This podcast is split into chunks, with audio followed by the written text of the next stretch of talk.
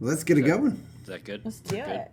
That's We have a lot of shows. We have a too lot many of shows. It's fine. It'll be. er, Dustin swears they're all two minutes, so it's fine. Well, yeah, I'm, I'm not gonna. It's I can do it in two minutes. It's you guys following up with the questions that push. Well, forward. you know, if you if you explain things clearly, we wouldn't have to follow up. Exactly. Don't throw this on us.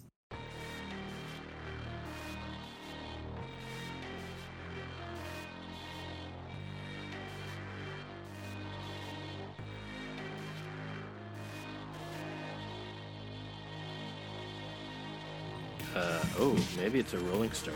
I like that. I, I kind of like that a lot. Uh, welcome to another episode of Podjiba, the Pajiba television podcast. I'm Pajiba comedy editor Dan Hamamura. With me, as always, are Pajiba managing editor Tori Preston. Hello, Dan. Hello, Tori. And producer Seth's Revenge, Dustin Rowles. hello, Tori. Oh. Hi. Uh, Dustin, I have a question about your name. Uh, Uh-huh.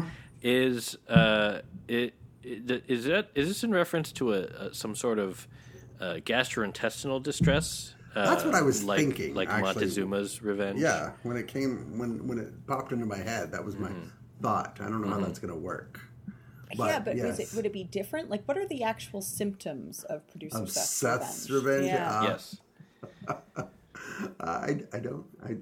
You haven't I think gone it's that like- far. No, it's like gastrointestinal and like blood. Oh, so it's serious. Yeah, yeah. Oh, okay. oh. but it passes in like two days. Oh, so it's not fatal. No. It's it's it's serious and painful. Yeah, it's serious and acute, violent pain for two days. deeply embarrassing. Like Yes. it's the sort of experience you never want to talk about, and you never want anyone to see you when you're when you're going through it. exactly. And uh, what what brings it on? Uh, uh, uh, visits to Los Angeles. Mm, okay. You realize Dan lives in Los Angeles. I do, Is he I do. immune? It well, it, it depends on whether or not he's hanging out with Seth. Uh, weirdly, no. Even though you know, from a geographical standpoint, we're we're fairly. You'd think you would, yeah. Well, you'd think that you know. I don't know. Anyway, look, COVID's not over. All right, it's, it's uh, we're still in a pandemic. You know, going out is always you're rolling the dice every single time, and not just with producer Seth's revenge, but other things like COVID. I don't know. There are like new variants now. Oh yeah. Does a mask help with producer Seth's revenge? Oh, good question. Or like, do you need like hand sanitizer, but like for your whole body? Uh, yes. I'm just gonna go with yes. I haven't thought this one through. All right. Well, if you have any uh, thoughts on producer Seth's revenge, uh, let let him know at Love Spackle on Twitter. Uh, I think I, I feel like I haven't seen him tweet in a while, but uh, he's still there taking your requests and uh, phone calls, but in tweet form.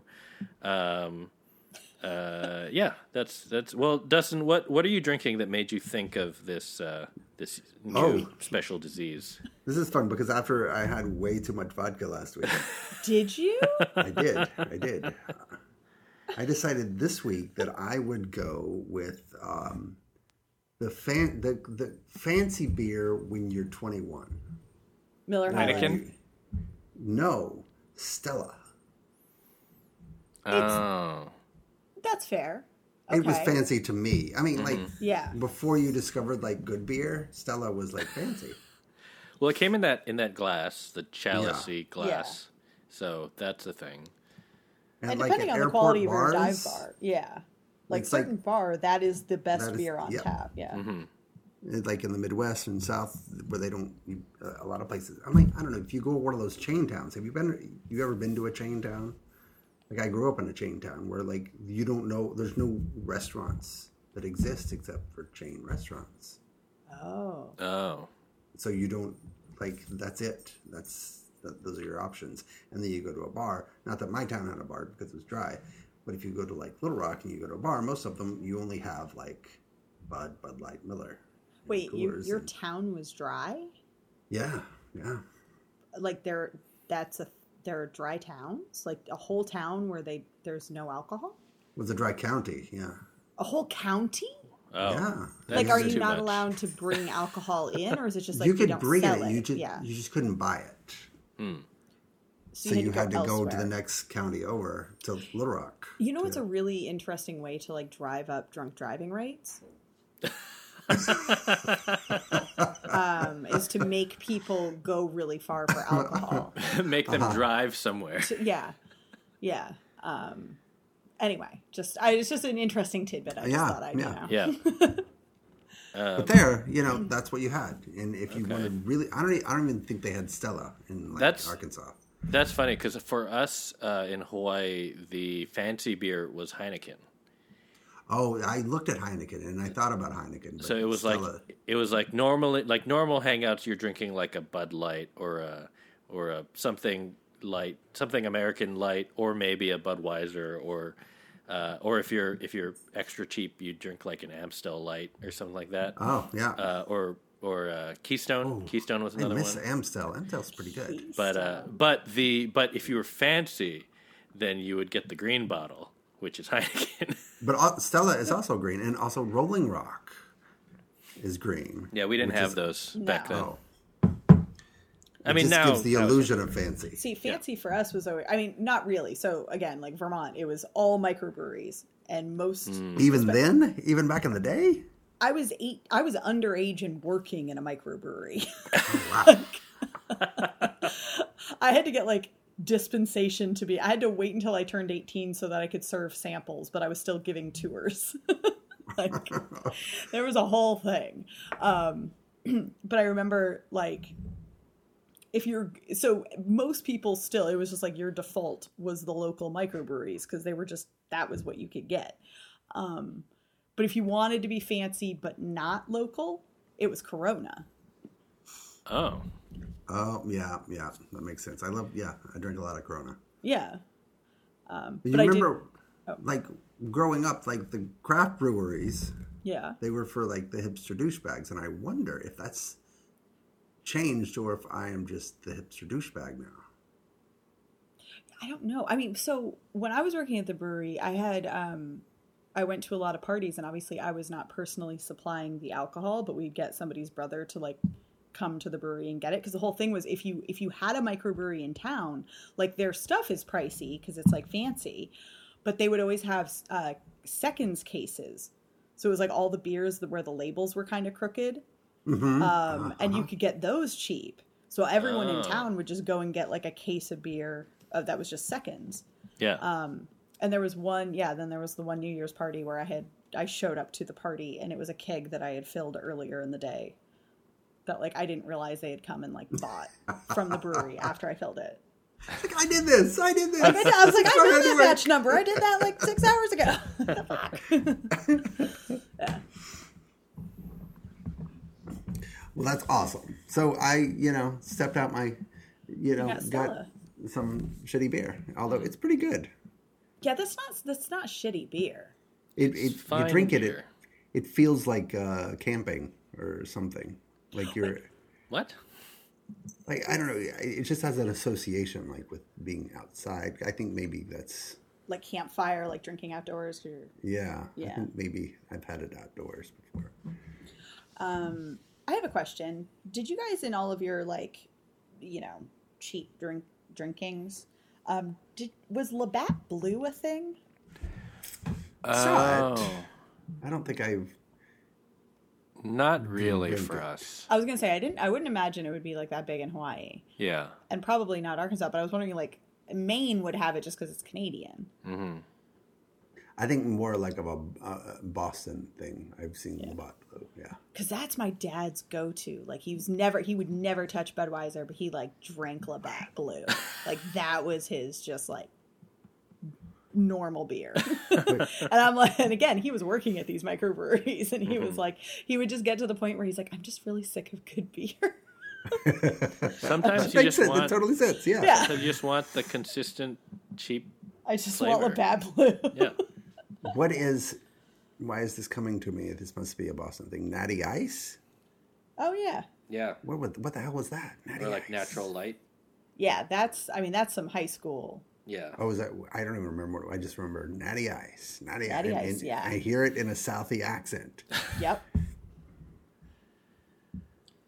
I, it's not exclusive to Boston, but Well, I can I'm see sure. it being a thing.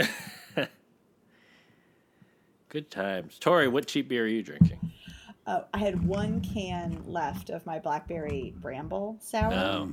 so I'm I'm back on fancy beer, um, but I'm already halfway done with it. So you know, might need to go back downstairs, find something else.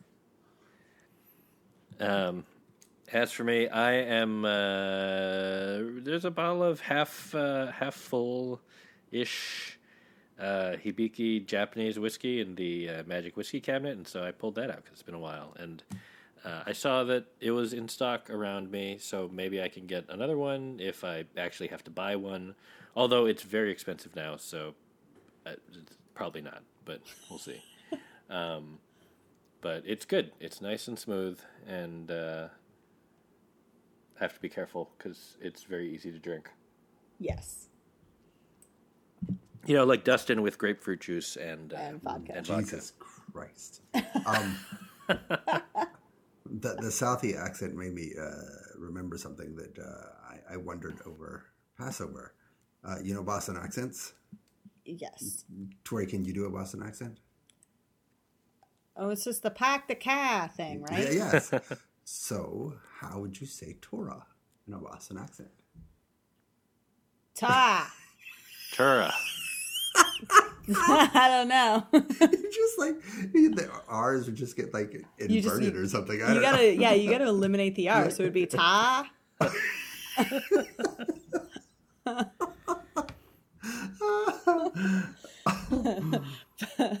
Get the tie out of the car. I don't know.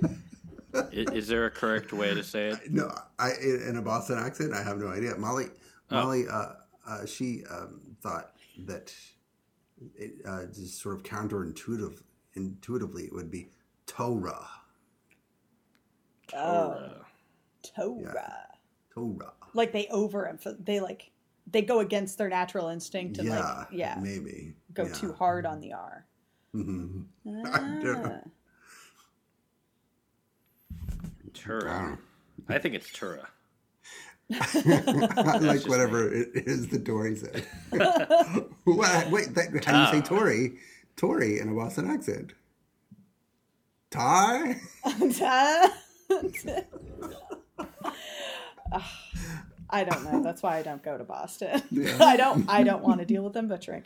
Um, yeah, um, maybe they only drop the R if it's the last letter. No, but that doesn't work because it's still pack. How, how do Yeah. you how do you exchange and because it would be toey if you drop the if you turn the R into an H. Yeah. I guess it depends on what the syllable coming after the R is. Yeah. I don't know. I bet JS knows. JS is going to tweet us and be like, "You idiots," Yeah. She'll and be have a full pronunciation.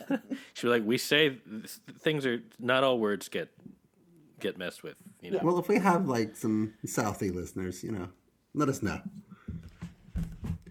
Tory. I think maybe Tory. That's more southern. Yeah. Yeah, well, I think just because I say it. Well, Dustin, how would you say Riverdale in Southie? yeah. I don't even. Riverdale. No, no. No, that's southern. Riverdale. I like when you're tr- when you're trying to do Boston, you come out like a like a proper Yeah. Southern belle. It doesn't matter what accent I try to do, it ends up being Southern. Oh, But not that ju- business up in Riverdale. Uh, okay, I don't want to do a, a Riverdale roundup this week, but I do want to point out two quotes. Recap. it's a it's a Riverdale, Riverdale recap. Dustin. recap. What's, trying what's to- the name of this? What's the name of this? Uh, It's Dustin's Riverdale recap. It's very it? Just easy. recap.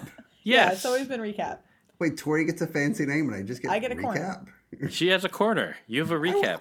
Can I get like a hovel or something? You also have a manifest minute and uh, and uh, into the sinkhole plonk uh, with Dustin. Yeah, you for get La Brea. so many special ones. Like Yeah. it's just it's recap because Riverdale. is RR. Yeah. All right, fine. Uh, so uh, Betty had a flashback to the time when she was with the trash bag killer. Like the trash bag killer had held her in a well for two weeks or something like that. And um, the trash bag killer let her back up and um, said that she could go on one condition. Uh, and he said, I, uh, and, and, and his quote is, no, no, he, he said that she had to help him dismember a body. And then the quote was, This act of dismemberment will be our secret, binding us together forever. I mean, that's that that makes sweet? sense. Yeah.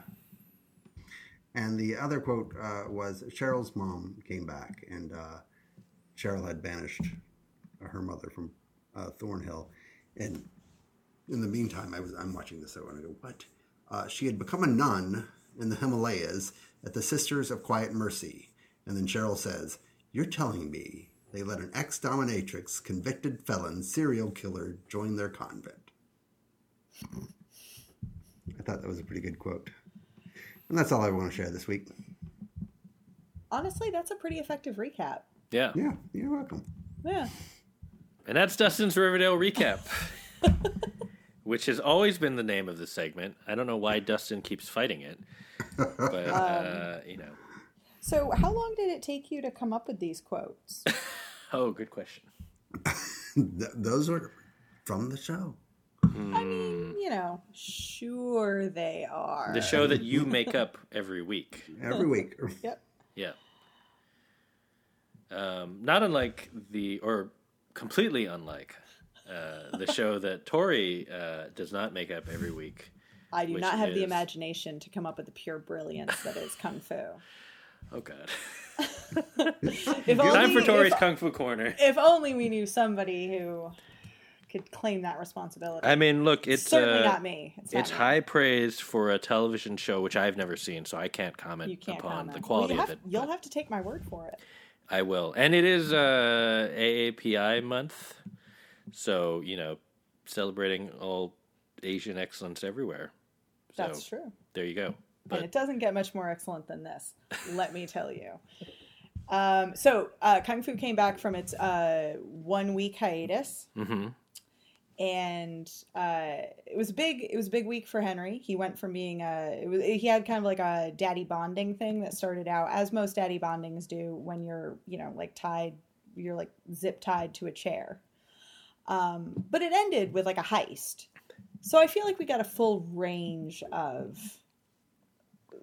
father son bonding there. Mhm. Um, we we Yeah, got there was the a quick pivot there it in the was it was but it was great so okay so we find out that the whole secret so henry got abducted at the before the that was like the cliffhanger you find Right. out that his dad abducted him and his dad is working for the secret organization that at first you're like oh no they're evil and then it's like oh no they're just like secretly doing good things they're like trying to uh, keep dangerous artifacts out of the hands of like bad guys Like Russell Tan. like Russell Tan.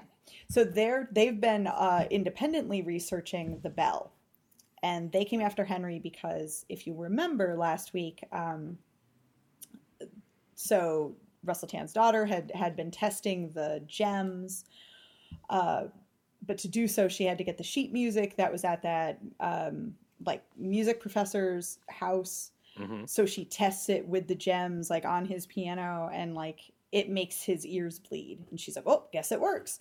So she like absconds with the with the sheet music um, and then henry showed up afterwards and was like oh shit this guy's like injured and then he got abducted so they assumed he had done something to that uh, guy and because he that guy was a member of their organization so they're questioning Henry, and Henry's like, "No, I showed up after the fact. I don't know how many times I have to tell you this. Like, I did not. Like, I do not know what happened to him." um, but he's also because he's trying to protect Nikki and like what they've been researching with Russell Tan. Like, he's not he's not really clearing his name by saying by explaining what's going on. He's just like, "I didn't do this," um, because he doesn't trust his dad. So, you know, they're bickering, and like the guy that we thought was his dad's girlfriend, who's actually like, I guess, just some crazy ringleader, is about to like, she's like coming at Henry with a knife, and she's like, gonna get the truth out of him. And then Nikki comes falling out of the ceiling in a full on Black Widow pose and is like, fuck yeah. And like just, she demolishes the room full of goons in 30 seconds, which was great. Could have gone longer, but I actually like that they're just, it's just like speeding through. Like she doesn't, eh, we, we don't need to spend a bunch of time on her fighting. She's stronger than everybody. Just have her like kick everyone. Right. And it's like done. So she saves Henry, her damsel in distress. And then after all of that, they're like, maybe we should just like talk it out. And it's like, yes, maybe you should talk it out before you tie people to chairs. So they work it out and they realize they're all on the same side. So Henry goes off with his dad to find a painting that has a map that'll lead to a scroll, which will it is involved in the bell. So they go on their heist. Meanwhile, Nikki gets a text that Mia's sick, and her side of the story is um, she is so Mia finds the jewel and like falls into a coma. hmm And we start learning the the kind of backstory of, of the stones, and it has to it's all tied to the creation of the guardians and the warriors. hmm So there was an alchemist in the past. Before the weapons, before any of the stuff, uh, the alchemist was trying to find like the secret to, to immortality. But along the way, she took these stones that are going to be used in the bell, but she made tea out of them, which I don't know how you do with rocks, but I'm into it.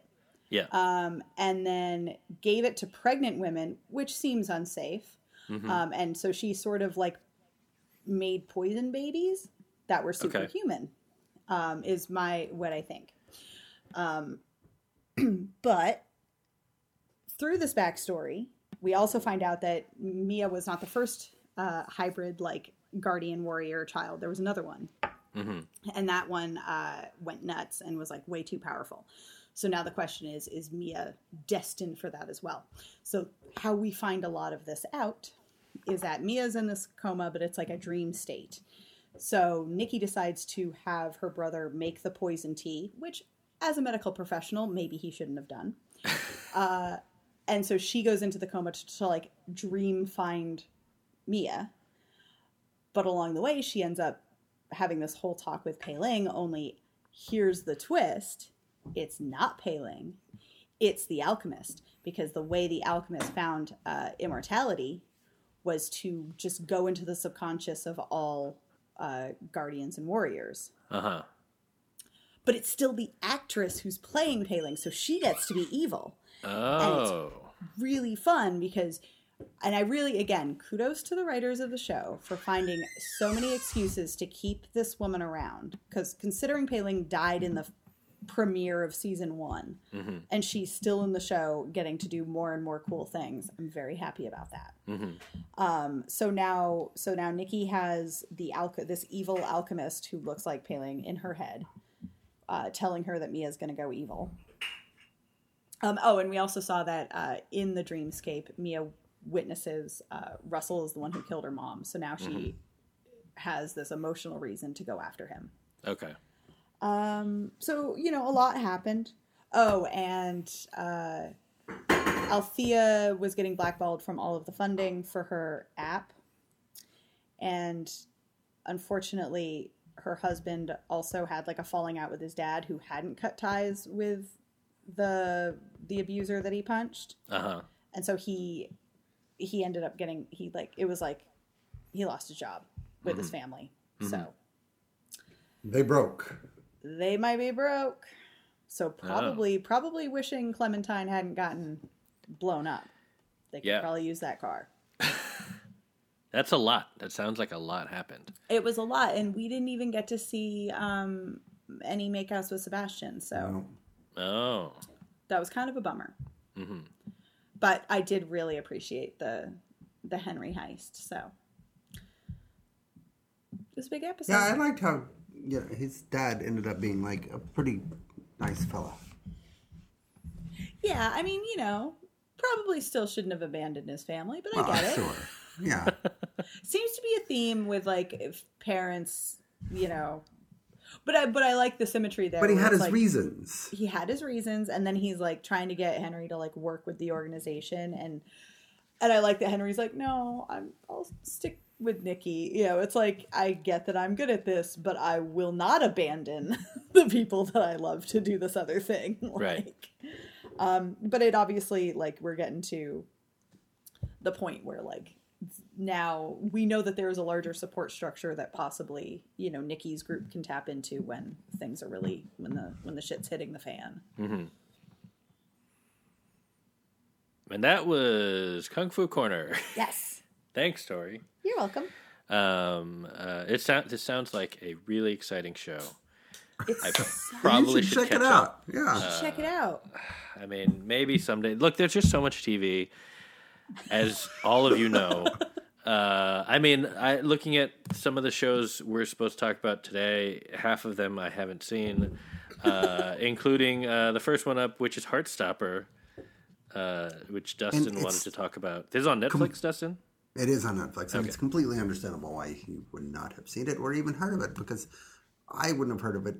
You know, well, I there was a lot of really good reviews about it, which is why I checked it out. But it's not really aimed at our demographic. But like one of my very favorite genres is like coming of age love stories because Did we lose Dustin? I think we just lost Dustin. We lost Dustin. All right. Well, uh, maybe we'll come back to Heartstopper uh, when Whenever he reconnects.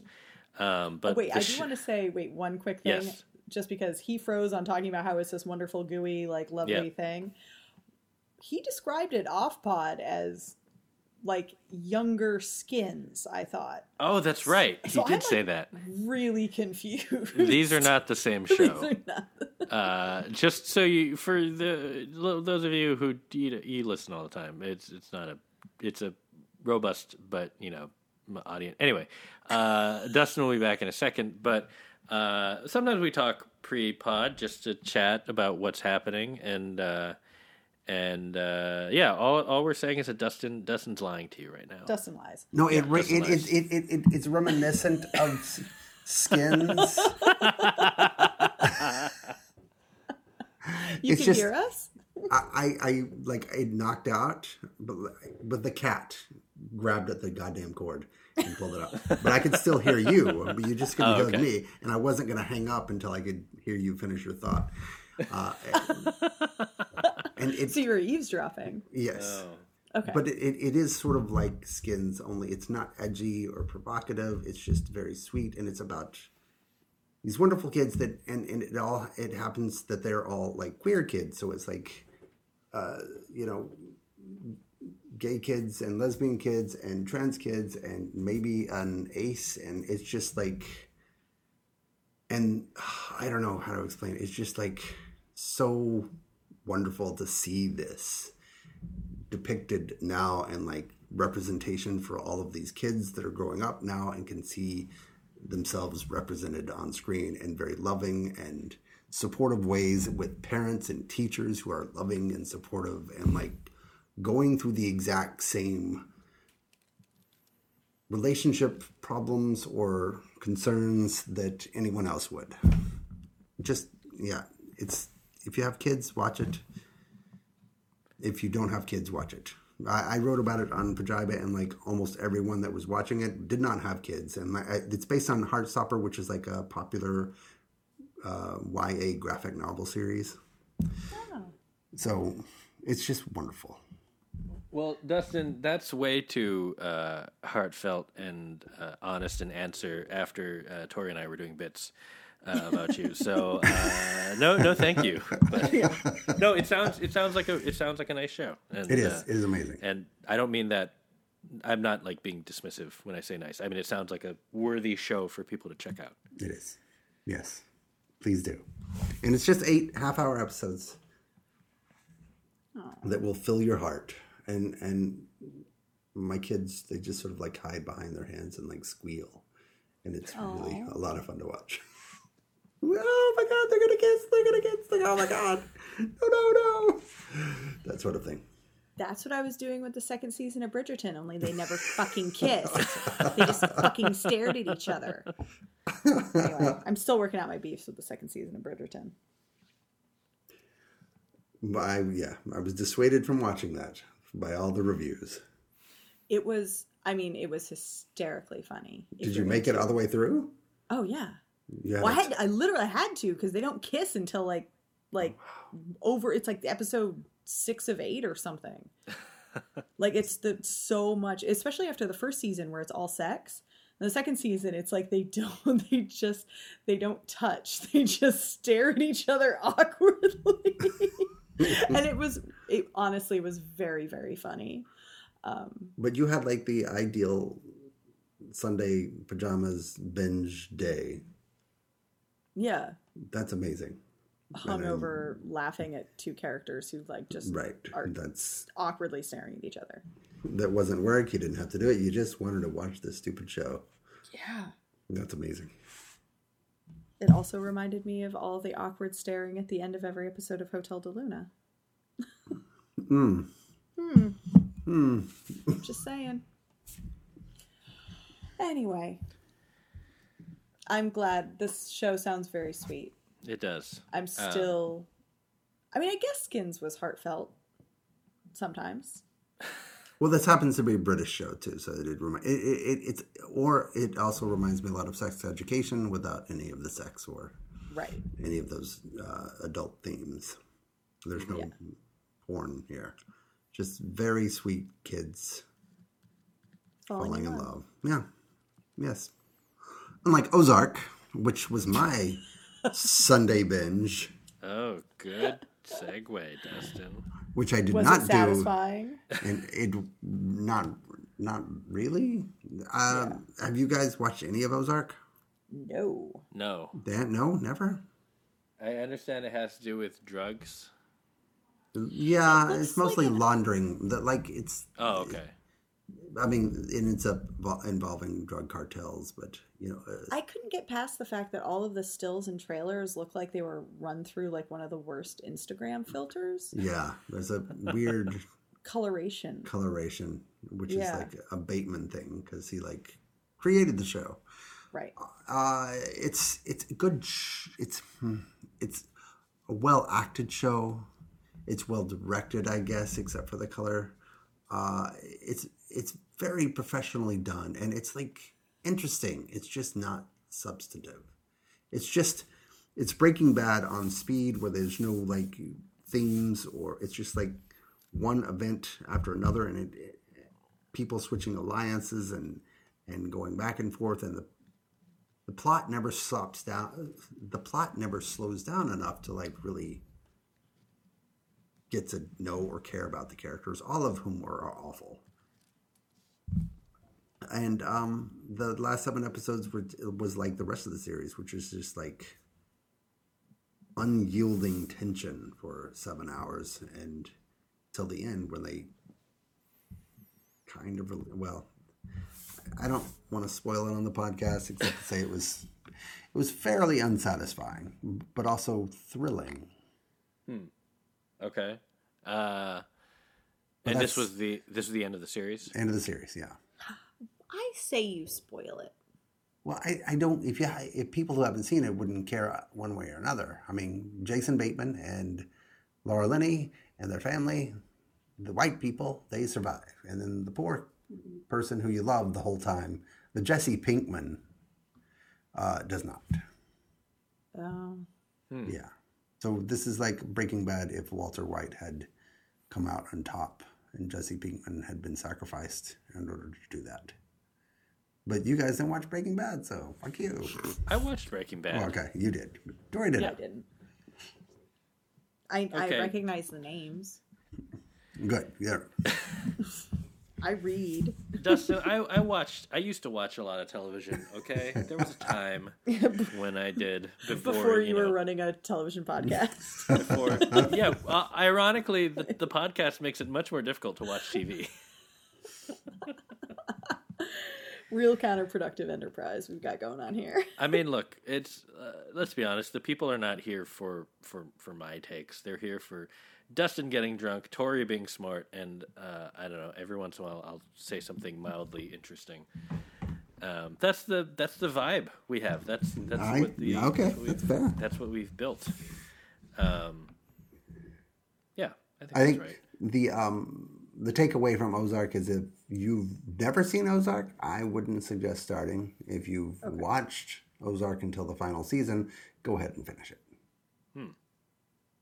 Okay.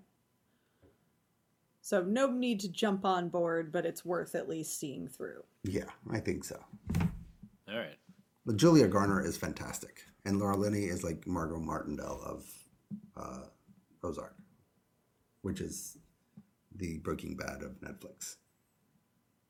And Jason Bateman. Jason Bateman continues to be Jason Bateman. Yeah, and the cool thing about Jason Bateman, and I'll say this about him, is that whether he's doing a comedy role or an- a dramatic role, he does the exact same things, and it works equally In well in both contexts.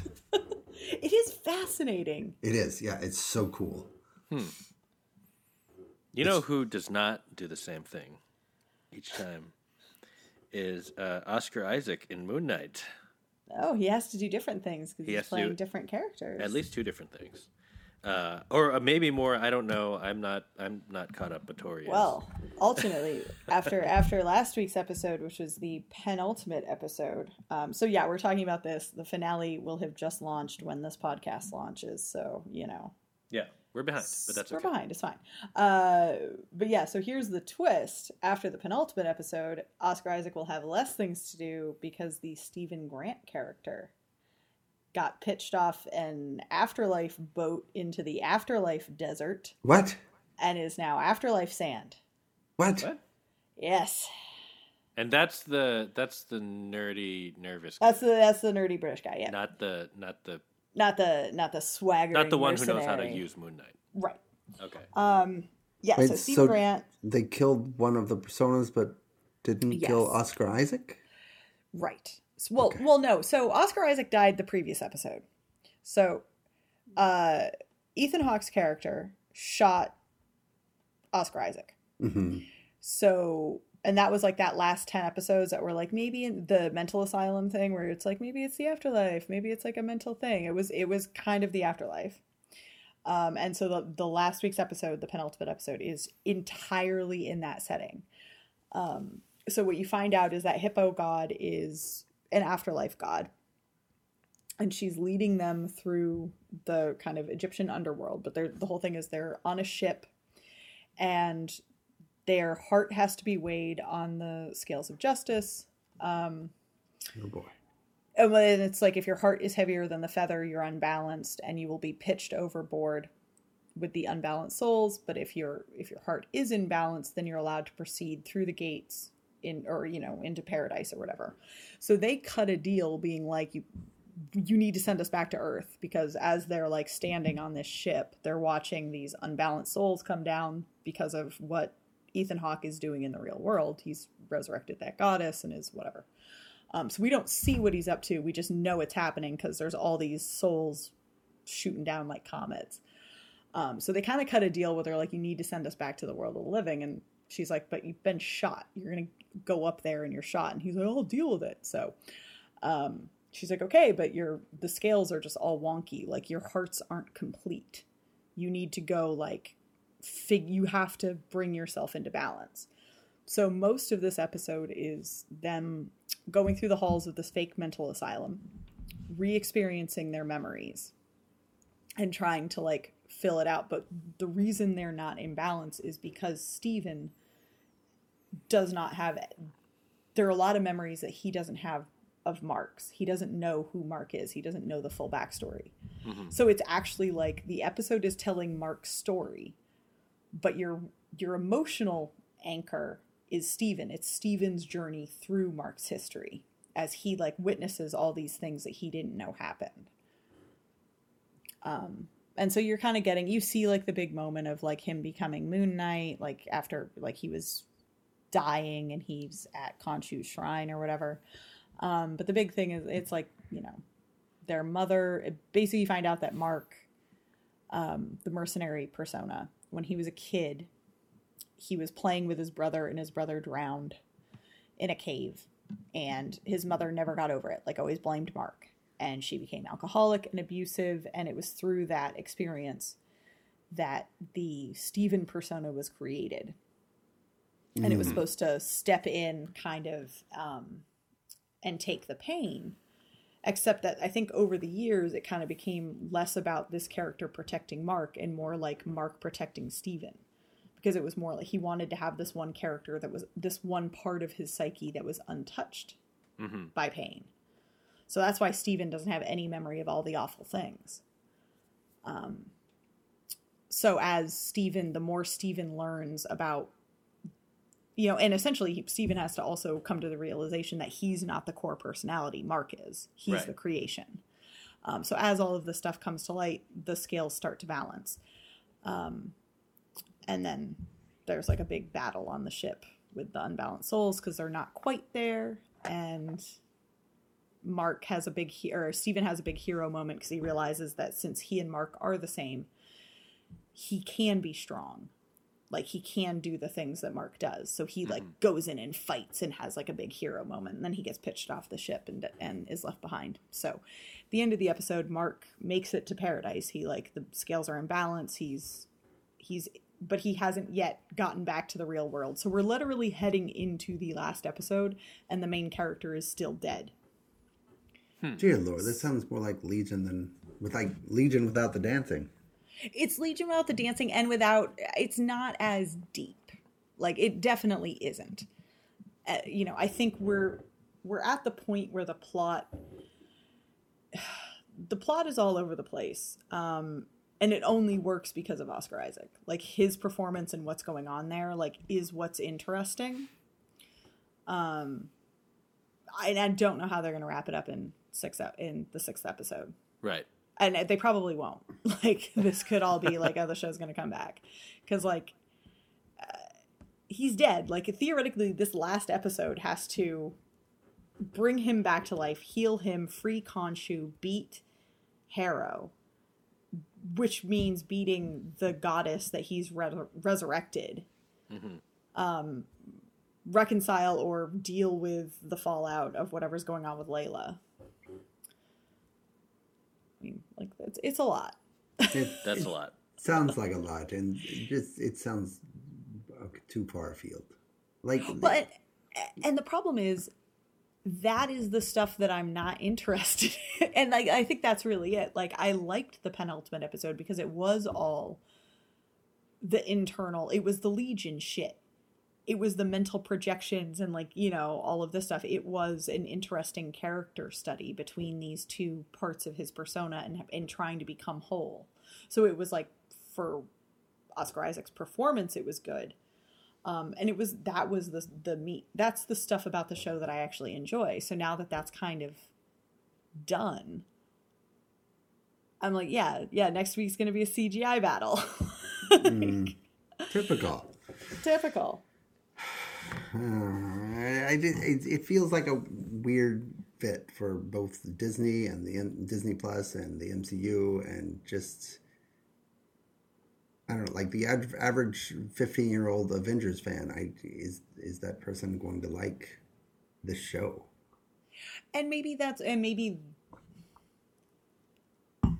and that's what I can't tell because I'm kind of like maybe maybe they're trying to offer things that don't you know maybe they truly are leaning into the idea that you don't have to watch everything in the Right. MCU and so maybe this is a show that isn't for all ages it isn't for the whole family it's for those people who just want to see a deep cut hmm and that's fine. Um, but I, I don't. But I also I feel like that's also just me giving Disney way too much credit, hmm and they probably just thought everyone would watch this, and it's like, well, it's still Yeah. Moon Knight. like Taika weird is about as weird as will go. Yeah. And in some ways I think what's frustrating is as much as I really like I I like a lot about the show or at least I like there was a lot of potential to it. But like you're saying it's Legion without the dancing. It's Legion without the stuff like Legion was an uneven show, but it took big swings. And I Mhm. feel like this is the problem is with that Disney sort of trying to please everybody like this could have been their big swing could be a failure thing and it's it's the problem is that they made it too it's a little bit too boring sometimes you know like i wish they were leaning more into the potential of all this other stuff rather than trying to cram it into this like and then he's gonna crawl you know Right. it's yeah It The- still has to feel like MCU. exactly In a way which that ends up being a generic story structure Yeah. so he'll crawl out of the underworld and beat a god probably I mean, this is also definitely e- even even with shows that were more successful, like uh, like I would.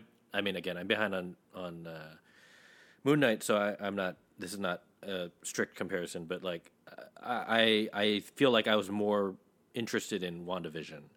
Um, But even that, you know, it it's it does the interesting stuff at the beginning and then ends up having to fit Right. into the MCU box right um, and even like or even like Loki, which uh, I think was more successful in like the way it ends up being kind of like tied back into thing you know future events, but say, in a similar way where like it's the the beginning is more exciting and feels like it has more potential before it gets yeah you know pushed back into the into the greater project. Well, and I think I think that's part of it. Like I was, I remember being really uh, apprehensive going into that last episode of Loki, and I actually think like, given the fact that yes, it ends up being the big like that is the big MCU tie-in.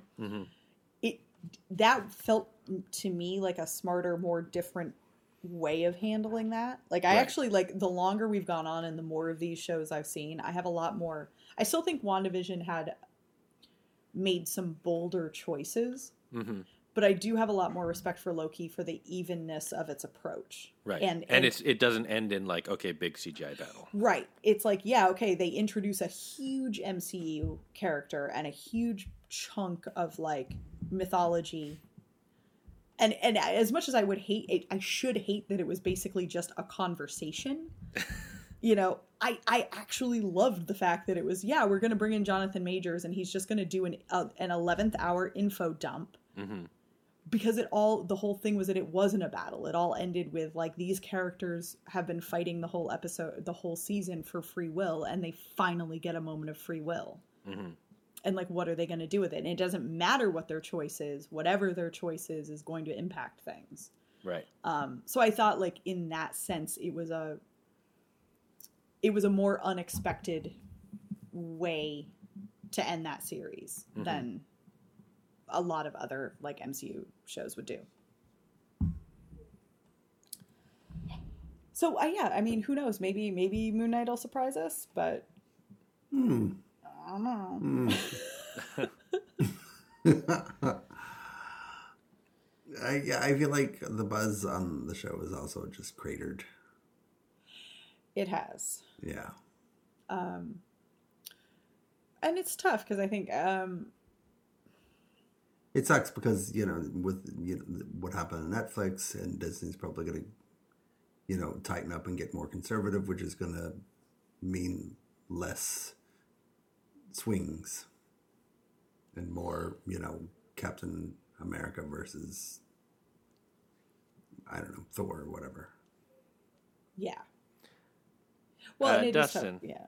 Well, that the Captain America versus Thor battle was actually already clearly. div- I don't know. I'm just doing nerd voice. Um, uh, no, but that's a good point. Is that it's it's a.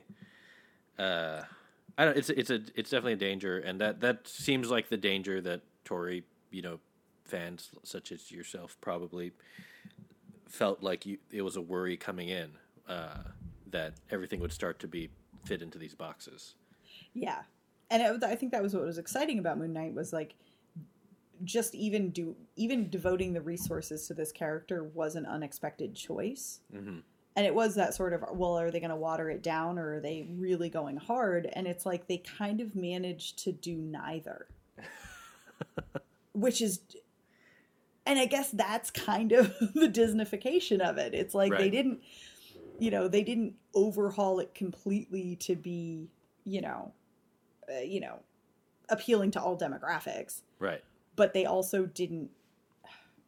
They did some interesting things, but yeah, they really tried to fit it into some sort of a, a more comfortable mold, and that loses, you know, at the expense of you know leaning into what makes it such a weird interesting character why people would have even wanted to see it on screen even if they were a smaller portion of the fans i guess Right. that's the, that but that's also the struggle when you're dealing with these kind of comic book properties the more are you playing to the general viewing audience or are you playing directly to fans and if you're trying to deal with comic book fans, you're going to have a really hard time pleasing all of them, especially when you're dealing with a niche character, which means you have a niche fan base. Right. Um, so it is a bit of a no win, or at least very hard to win proposition. Mhm. Um, and I, but also I think like as Disney continues to do this, like they can't just keep rehashing the same thing. I think they're, I think that's what this phase is, is them, them testing the waters on how they can expand their formula. Mhm. Um, but I think it's, but I, the, the problem is they, they're not willing to fail. Which means they're just not willing to take enough risks. right. So this ended up being like it could have been a risk, except that you watch it and you're like, it's kind of not. And that that's what's sad about it. Mhm. Like I, it made me want them to just fucking like let somebody do Legion. and it's worse because we know that they've got all these other properties that they never had control of before coming down the pike. Like they're going to be doing Fantastic Four and they're going to do the X Men and they're going to be introducing all this stuff. Mhm. And those areas get even weirder than the Avengers stuff. Like there's Right. so much possibility to like dig in.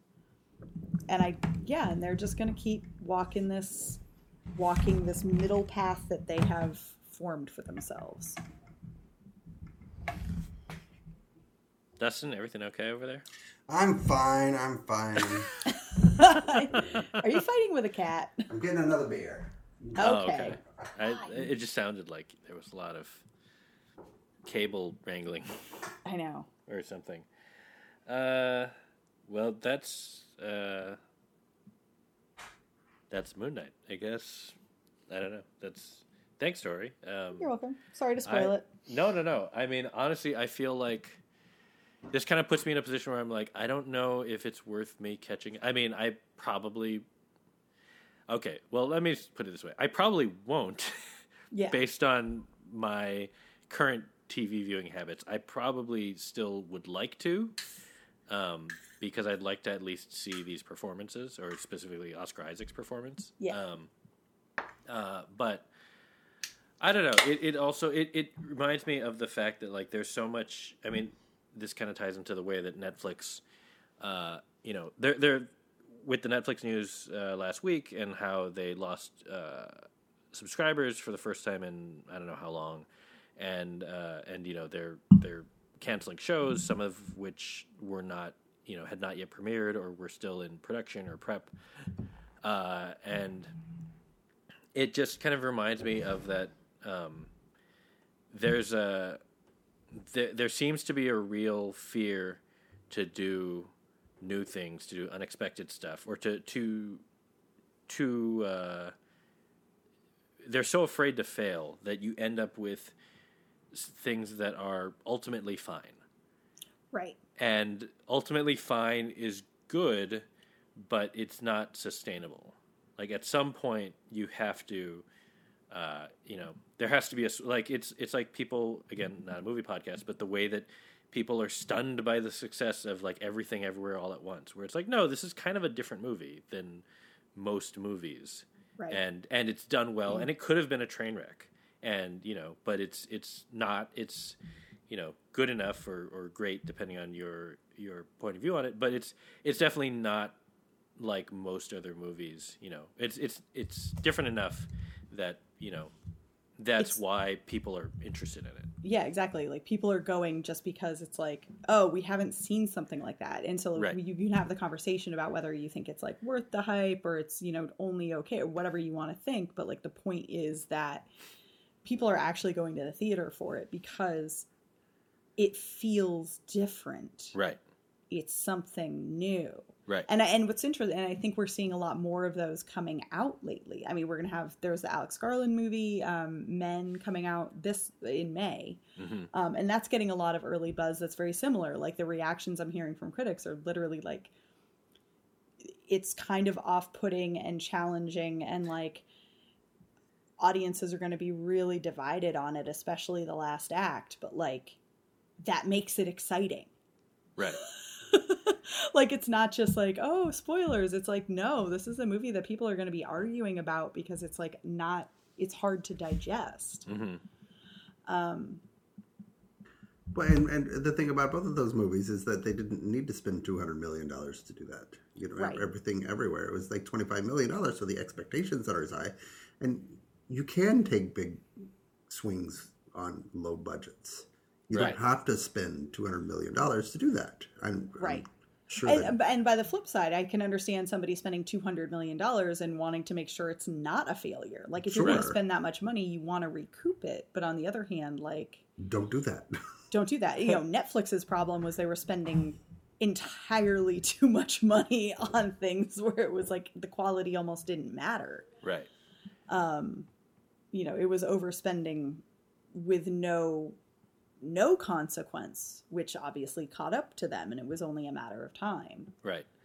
Um, Um, and and not it, it's it's it is a bummer because it feels like the the I mean just in the MCU of it all like it feels like even these shows they're supposed to be uh, they're such an event right I mean right now it's all kind of event driven like oh you're going to see this show for six weeks and then you're going to see this show for six weeks and then Right. Star Wars comes and then the Yeah. next thing um, and it's kind of uh, it it's an understandable attempt to hold your attention uh, but we need like the indie movie equivalent of some of these shows to get to have the creative you know the the creative uh, freedom that then will spawn a blockbuster or a movie or whatever you want but Yeah, yeah. I mean, the fact is, like, I understand if Disney is going to have this much of the kind of market locked down, and they have more than enough money, it would be nice to see them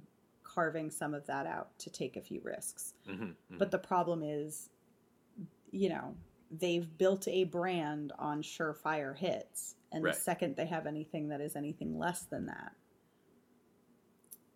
it reflects on the brand rather Right. than just the title. And that Right. is that's kind of it took long enough to get there, but yeah, that's the problem with these kind of franchises is like once it's all linked together, like, you know, any one part impacts the whole right they've done this. Um, and maybe they're not interested in doing something that would, uh, you know, appeal to adults or only, or you know, have something Mhm. that's violent that isn't PG thirteen or whatever. But they could, they could they could, and they're not, and that's a choice. yeah uh, you know who uh, definitely does do shows that appeal to adults uh, and that's also a choice and something about a brand and taking big swings and sometimes they miss uh, is uh, HBO and uh, they have a new show called We Own wait shoot I'm gonna get it wrong We Own This City That's right. I was gonna say We Own the City and that's Yeah. clearly wrong uh, the new HBO show also obviously on HBO Max uh, produced uh, I think co-created by David Simon, but uh, George Yeah. Pelicano, George Pelecanos also uh, co-created, and I think he's the one actually running this show. Um, but it's uh, set in Baltimore, based on a book uh, and based on a true story uh, about uh, policing in Baltimore, and which is you know familiar territory for uh, both uh, David Simon and George Pelecanos, and um, yeah, the first. So this we're recording this on Monday, obviously. So the second episode is already airing now, and the so the second episode will be out for all of you. This is just based on the first episode, uh, which Tori has not seen and Dustin has, Mm-hmm. I'm sorry. and God, Tori. you you you had a to do. Bridgerton You- instead. You had to Wow. watch Moon Knight and Bridgerton. Um, uh, but It's uh I don't I mean I don't know Dustin what do you think because it's to me it was just it was really well done. Uh I mean, you know the the pedigree behind it uh, is obvious. Uh, David Simon obviously creating The Wire among many many other shows uh, that were critically acclaimed and sparsely viewed. Um, and, no, I think I saw David Simon had some sort of tweet. It's like, oh, the show that I'm releasing next week, you'll all love in nine years. Yeah, Yeah. yeah. Everyone will be too. talking about it in ten years. Um, but uh, I, there was something in it besides the you know obviously the writing and the craft is is excellent, but uh, Jon Bernthal uh, as as the lead. Uh, uh, uh, what's his character's name? Um, I don't Jenkins, remember. something Jenkins, uh, Wayne Jenkins. Uh, he's like his his performance is just so Just- like interesting and and like He's got this swagger and this Yeah. weighty walk. Oh, holy shit! like like he looks like he looks like Jon Bernthal and sounds like Jon Bernthal doing an accent kind of but but it's but he's just so he he fe- like you know it's him and he embodies this character creates this character that feels wholly real and uh, you know f- you know very sure of himself um, and you know charming and uh, probably terrible I mean you know oh by yeah, the end of it I'm assuming. for sure. Yeah, um, uh, uh, Wunmi Mosaku, who was in uh, Loki, uh, also is you know I mean sh we're I think she's given less to do in the first episode, but like even her introduction is really cool, and just the uh, a- as kind of a um, a lawyer who you know will probably be investigating him. he's wonderful. Josh and, uh, Charles. Josh Charles as like Holy the, shit! the, like That's the pinnacle- Dustin thing. yeah, but But but, no, like he's as playing a very anti Josh Charles yes, character. like Oh, incredibly like the last thing. He's like a, a racist, corrupt, awful cop. Yeah, he's Yes. he's a character who, when uh, Wunmi Mosaku, at one point she asks, uh, she asks, I believe, a judge and also uh, maybe a prosecutor. Uh, uh, Uh-huh. she asks more than one person, like, if I were to ask you for like the basically the worst cop that you know in terms of like, uh, you know, uh, uh, racism and uh, and profiling and and uh, just you know beating up people for no reason. Um, not in those words, but you know that's that's kind of what she's looking for. And they all name his character instantly. They're like, "Oh, it's this guy. This is yeah. who you want." This is the one. into." This is the dirtbag. yeah. Um, and you're introduced to him, and he's just so shitty, and like so. And it's not even that he's Heinous. he he's shitty in like an incredibly petty way too. That you're just like, oh, you're you're like you're like the uh, the amalgamation of like every every worst version of this person that that you can think of. Um, So he's and- he's playing the role that would normally be Pablo Schreiber. Yes. Yeah. mm-hmm. yeah. Okay. Um, Um, I was at a uh, like a Jewish New Year event yesterday. and I was talking to a neuroscientist who happens to be from Baltimore, and I said, "Have you seen uh, We Own the City?"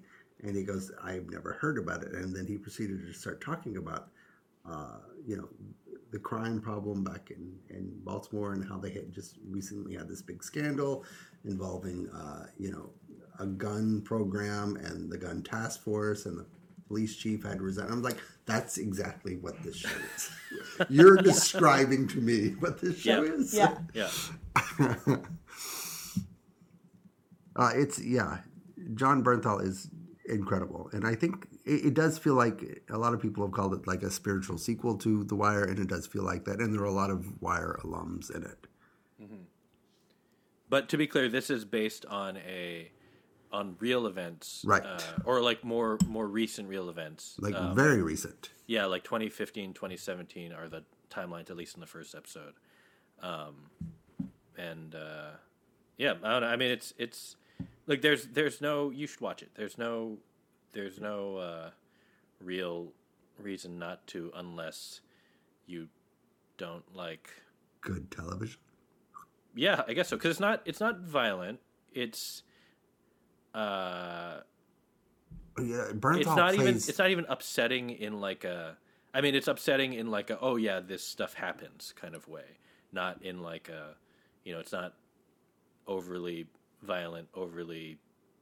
I guess there's a little nudity. There's like a strip club scene, but um, even that is kind of like fairly tame uh, for HBO. Right.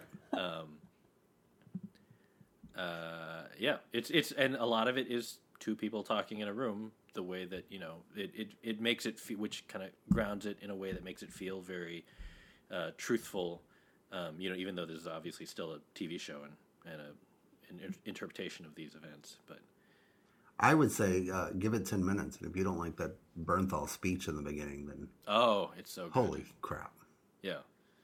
Um, just uh, yeah. If you if you don't like it in the first ten minutes, then well, maybe maybe uh, go. Go watch Moon Knight.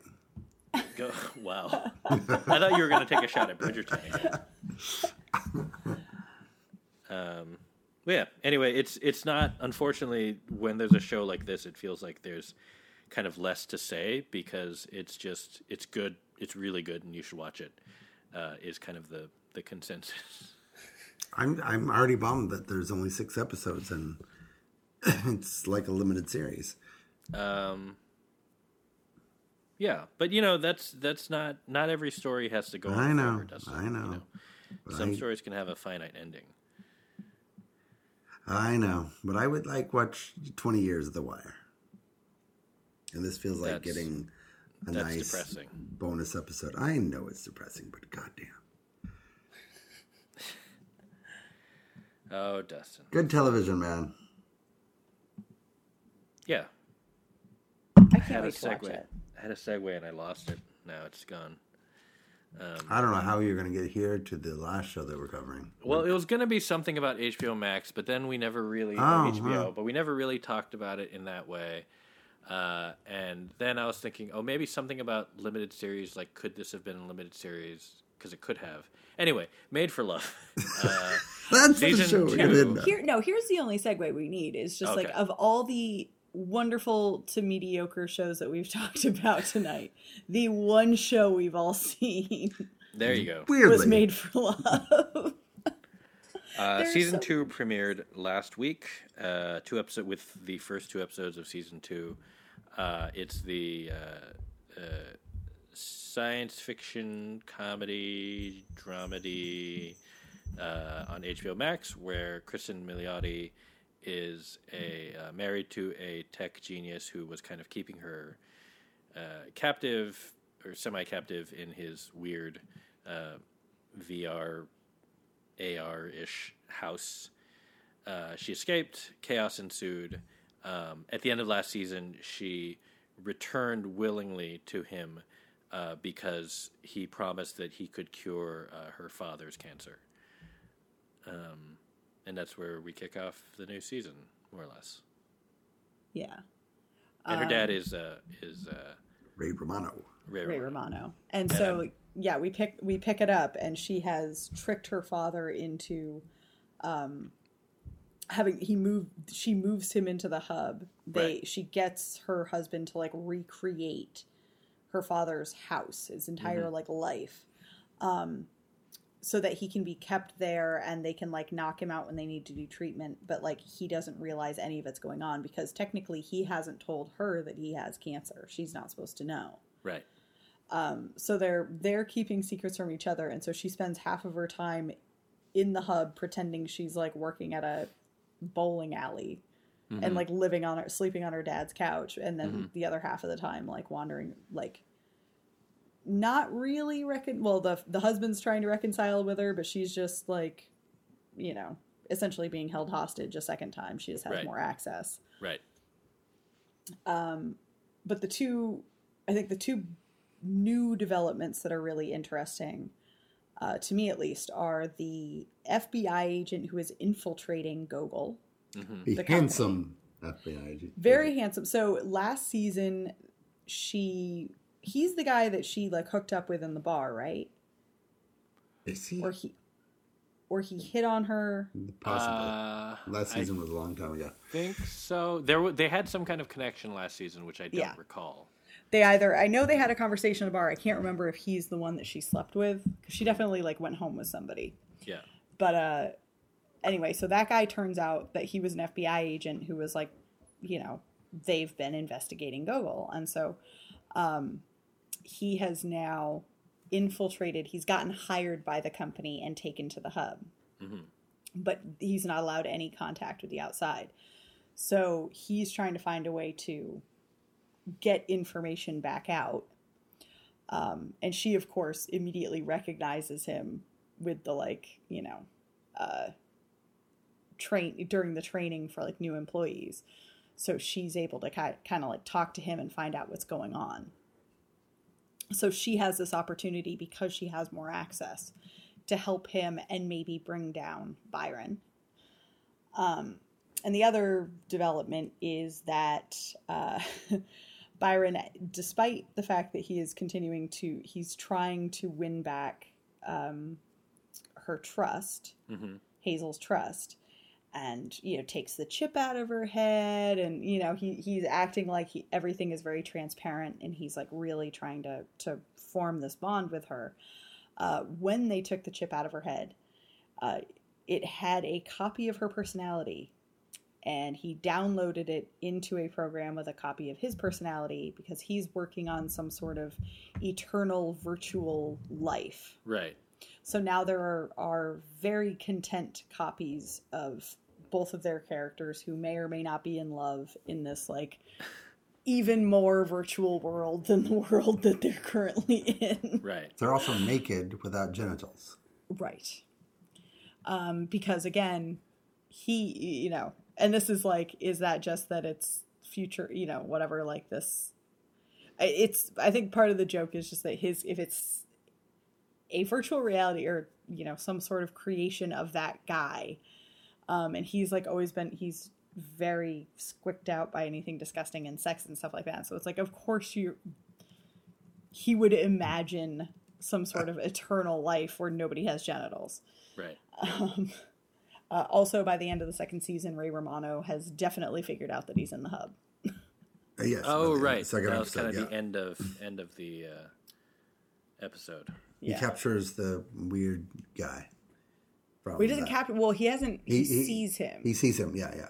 so uh, we saw like in the preview that they're gonna, he's going to capture him and like blackmail him into like giving him good experiences. It looks like, but uh, I, I just love I character. loved I loved the se- the scene in the FBI office where they were just so Oh. over the top.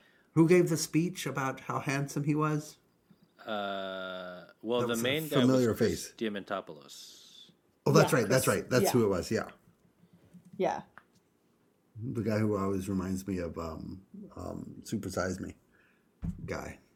Oh, he does. Yeah, Yeah. Wait, what? Chris Diamond always reminds me of um, the Super Size Me guy. Really? Yeah, just in there, sort of like the same sort of I don't know, sleazy uh, salesmanship. You mean like Morgan Spurlock? Yeah, I don't see it. you don't see it. No. Hmm. Well, anyway, I don't. I mean, could be, could be. I could be wrong. I also hate him because he, you know, tried to get with Pam. Oh, right. He was sound guy. Yeah, That's right. He Chris Diamantopoulos is always. I feel like anytime he shows up, I feel like he's a little too handsome to be as funny as he is. Well, he's the uh, this guy fucks too, right? Yeah, yeah. Yeah, yeah. From uh, uh, Silicon, Silicon Valley. Valley. Yeah. Um, but anyway, that's just my own hangup. Uh, I have a question since both of you watched Made for Love. hmm Um, the I think it's in episode two where uh, uh, Hazel goes to uh, to see. She goes out to the pool, and then she's like excited to see the dolphin, and the dolphin runs off or swims off. Yes. Um, and there's a there's a tech there I had to double check. So I was like, why? It, it's the guy from um, from Kevin can fuck himself. Kevin right? Kim. It's Ra- yeah, Raymond it's Lee. the Raymond Lee. Yeah. yeah. No, it was Um, Yeah. the it Quantum was. Leap guy. Yes, uh, he is the lead in the pilot for Quantum Leap, which uh, you know obviously hasn't been picked up yet. But if it is, then he will be a lead on NBC next year. NBC, yeah, that's right. Good for him. Um, yeah, good for him. But I was very confused because I was like, wait, Raymond Lee, Made for Love, this sounds familiar, and I googled it, and uh, when you look it up, there are a lot of articles about how he had a recurring role. He was supposed to have a recurring role in season one, oh, Wait, what? and he's but he's Season. not. He was never in season one, right? Not, I'm not- that I recall. I'm not just like Well, blanking on on. him. Or was I he there? Didn't well. Hold on. no recollection of him in season one. I don't either, and I just she don't remember She if like I. clearly recognizes him, so I Right. maybe I took it for granted that he just. well, he is recurring, even in Wikipedia. He was right Jeff. but but he's not uh, i don't think the character that's being described is not the character that he uh, was certainly uh, in that ep- in the season two episode And he gives a different name. and he gives a different name Yeah. and i was just i it, it was just one of those things where i was like did i forget that he was in this show or was it like a weird situation where like for whatever reason something changed with his character they or they wrote him out or they had to cut him out or whatever and then and then like but this is like the the they're like making up to him where they're like okay well we brought him back as like this other person instead um Yeah, it doesn't make a whole lot of sense. no.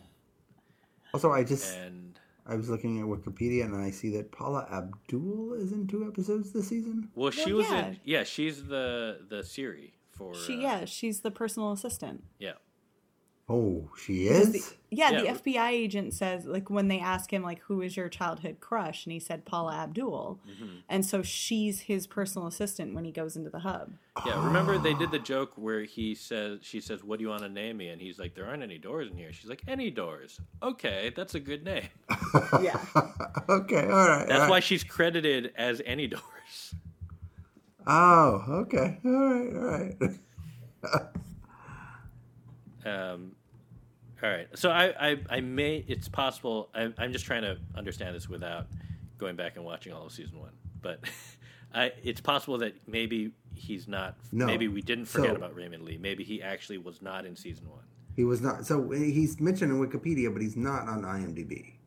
Okay. Yeah, he's not on IMDb even for the second season, which is incorrect. Weird. So I think maybe you don't trust IMDb. Although second season, it could be Just it just started, hasn't yeah, updated. yeah. You know. Yeah. But um, anyway, okay. I was just I just wasn't sure if I was uh, blanking on something. Yeah, because it was a very like obvious scene. Mhm. Like we're cutting to this person that you should, and you recognize him because you've seen him in other things. But I Right. couldn't. But it was that weird thing of like, do I recognize him because he was on the show, or just because like I recognize him? Right. Right. Interesting mystery. Well, we'll see where it goes. But um, uh, I don't. How do you, how the two of you feel about this show? Just because I I'm trying to figure out where I where it lands in my kind of like level of uh, excitement when new episodes come out, and I'm I don't know that I'm that excited for it. I have But- to say that But there's something about it that keeps me coming back. Yes. I, as I mentioned to you guys, I watched 33 episodes of television between Thursday and Sunday, and Made for Love was the first two I watched, which was like because I was excited about it, but also I don't remember them as well because I've seen 31 episodes of television since. But I would do the same thing. I think the thing with Made for Love, and maybe that's, it may have less to do with the show itself, but it's, I get excited for it because it's an actual half hour show, which Yes. feels nice. Like if they're going to drop two episodes, it's kind of the our flag means death thing. Like if it's if you're going to keep pumping out multiple episodes a, a week, thank God they're half hour.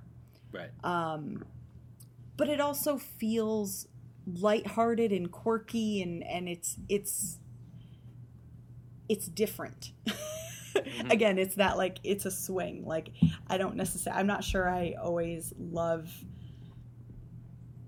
you know every twist or know everything that goes on but like i'm never dis i never get to the end of an episode and feel like i wasted my time like i always feel like i at least was entertained Right. because between like all of the actors and the performances and like there's always some sort of surprising scenario um a scene that was tackled in a way I wouldn't have expected or some like little development you know some complication to this weird world that they're building that I wouldn't have for I, yeah, I wouldn't have foreseen um I feel like it always surprises me but it's Right. like a it's a gentle sort of enjoyment it's not the mind blowing, you know, this show is incredible. hmm it's just like, Oh, this is nice. It's a good. Yeah. It's, it's a nice. it goes down easy. What, what is what does Dan call them? A nice hang show, uh, chill show, Hangout? uh, hangout, Hangout show, chill yeah, hangout. yeah, That's true. Sometimes that is all you want. yeah. Yeah. Like I can't I can't fold laundry to it. Like I do want to actually be paying Mhm. attention. Right. But I don't have to pay attention for that long. Which is nice. I mean, on Thursday there were so many new shows, and they all debuted with like two or three episodes. Yeah. It was nice to be able to knock one out.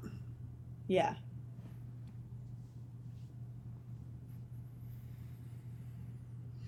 So I guess Alright. it's a step up from five. I don't know. Yeah. what No, does that that shake out right. to be? it's it's uh well what it, it's found a way to be uh uh to be worth watching without feeling like a, uh requirement yes. which is probably where you want to be Yeah, it really is. And and if we're being honest, it doesn't feel like anything else on television, which Yeah. in and of itself is, you know, miraculous. right um oh one last thing uh before i forget that i completely forgot uh season one was that uh, I forgot that one of the many create because I think there are four credited creators on the show is Patrick Somerville, who did Station Eleven. yes. Oh, oh. Yeah. Um, I'd completely forgotten that he was involved with. I don't think he's there running it day to day. I think that's uh, Christina Lee. But um, yeah, I was like, oh, that's right. He's also involved in this somehow. Um, anyway, that just uh, and also uh, I was thinking about Station Eleven today and uh, really want to rewatch it, even though there's too much TV. Damn, damn, damn. I just really want to like that show made me feel things, which is very rare. And uh, I, I'm not saying I enjoyed it, but uh, you know, if I yeah, if I sounds wanted if I want to feel things, then maybe maybe that's what I should do. Just Did watch you did you see the finale of Pachinko? Uh, shoot, I was I was really hoping that we would avoid this. I haven't watched it yet. I'm going to tonight after All right, this all right, that's fine. That's fine. after this No, no. episode. Uh, but You can I, feel I, things there. I'm excited for it. Uh, I will say the penultimate episode, I was a little bit less. Uh, That was a weird sort of like like a weird. it's not that it wasn't. It's not that it wasn't good. It was No, because it I- was it was good, but just felt like uh, a fourth or fifth episode and not a penultimate episode. I'm assuming I'm well. I'm, what I'm hoping is that that episode was placed there because of some kind of insight we need from it going into the finale. Which again, I haven't seen yet. I will watch it soon. Um, but uh, also picked up for a second season, so they'll be back, Good. um, which is good. Uh, but yeah, that's that's uh, maybe next week we'll talk about it. If I if I, I I will watch it, but just you know, there's there's a lot, so who knows if we'll. Uh, Who knows if there will even be a next week? what are you talking about? I don't know. Every, everything's There's always the, a next week. The it. universe continue. We may not be here, but the the universe will go on. This is just what are you guys talking about? I don't know. Dustin. Don't make it depressing and weird. This We're is what fine. happens. This is what happens when I drink Stella instead of vodka. Oh well. What you just get existential? I guess so. well, Go back to vodka. this feels like a good place to end. Now that now that it's a real downer of a note. Oh, Um, wait, no, real quick. Oh, yes. Um, JS, I watched Spy Family. I did catch up on that episode. I just want you to know that, and it was delightful. uh, the good thing is that we do know that JS usually reaches the end. Hi, JS. Thank you for listening. Uh, and uh, Mad Men is better than Halt and Catch Fire. Well, that wasn't JS, but also I know, no, I know. wrong. I just wanted to throw that in. you're incorrect and uh, you know we're we're we, we stand by the the audience unlike dustin Yeah. um, not only does Dustin lie and cheat, but he also is is wrong. apparently wrong. Is yeah. wrong. Yeah, Yeah. yeah, and that's fine. Me That's and okay. like everyone. yeah. Well, not you know, everyone. There's not everybody, and and also Dustin. Yes, sometimes the the people can be wrong. Um. Anyway, that's the show. We'll be back next week. Uh, have a good night. Good night, Good night, everybody. everybody.